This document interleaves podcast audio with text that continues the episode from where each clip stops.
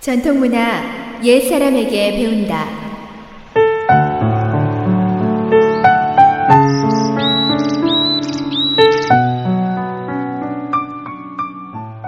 SOH 청취자 여러분, 안녕하십니까? 전통문화 시간입니다. 오늘 이 시간에는 여울 시내 건의편을 전해드릴까 합니다.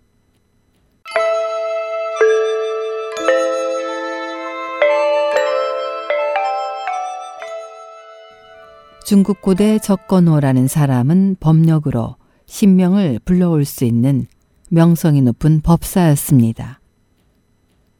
평소에 그는 위험하거나 곤란에 빠진 사람들을 기꺼이 도와주었습니다.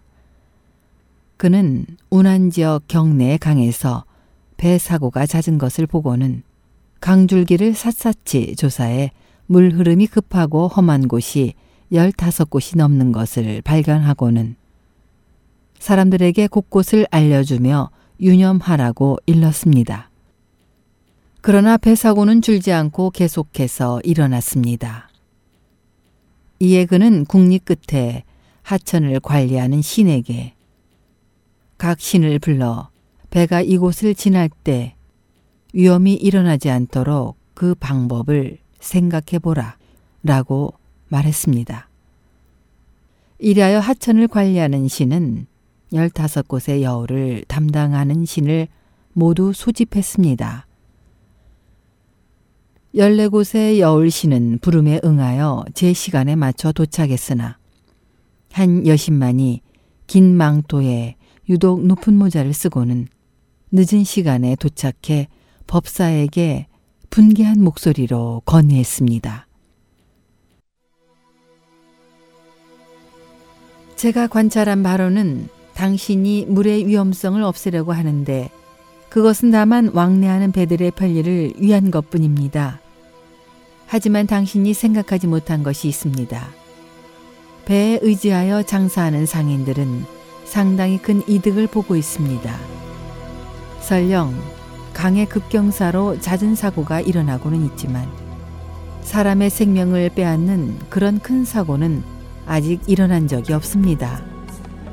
그들은 돈을 잃을 뿐인데 그들에게는 그리 큰 손실이라고 할 수 없습니다. 그러나 강 연안에는 가난한 사람들이 3, 400호나 거주하고 있는데 그들은 경작할 밭이 없으며 양잠을 칠 뽕나무도 없습니다. 그들 모두가 험한 물결에서 배를 저어 장사꾼들을 도와 물건을 건네주고 그걸로 생활을 합니다.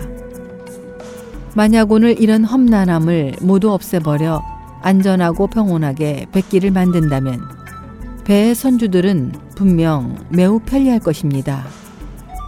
하지만 강변에 살면서 배를 저어 돈을 버는 가난한 사람들은 이후에 무엇으로 살아가겠습니까? 하늘의 뜻은 절대 이렇지 않을 것입니다. 저는 당신이 때가 되면 이 때문에 하느님께 벌을 받을까 심히 두렵습니다. 당신을 염려하여 건의를 하고 싶습니다. 그러니 이 결정을 바꿨으면 합니다. 적건호 법사는 여신의 말을 듣고 한숨을 쉬며 말했습니다. 당신이 매사에 이같이 두도면밀하니 내 할 말이 없구려. 당신 말이 맞는 것 같으니 물길을 변경하는 일은 없던 걸로 하겠소. 이리하여 적건호 법사는 여러 수신에게 사과하며 공경하게 작별 인사를 올렸습니다. 이 이야기로부터 알 수 있는 것은 어느 국가나 개인이 눈에 보이는 당장의 편리만을 위하여 자연 환경을 임의로 바꾸는 것은 자칫 그것을 근거로 살아가는 사람들의 생활권을 박탈하게 될 수 있습니다. 정부와 부자 상인들은 마땅히 그들의 생존과 편리를 위해 생각해야 할 것 같습니다. 일을 할 때 반드시 그곳이 생활권인 사람들에게 여지를 남겨주어 그들을 가난과 추위로 밀지 말아야 할 것 같습니다. 이렇게 해야만 인자의 행동이라고 생각합니다.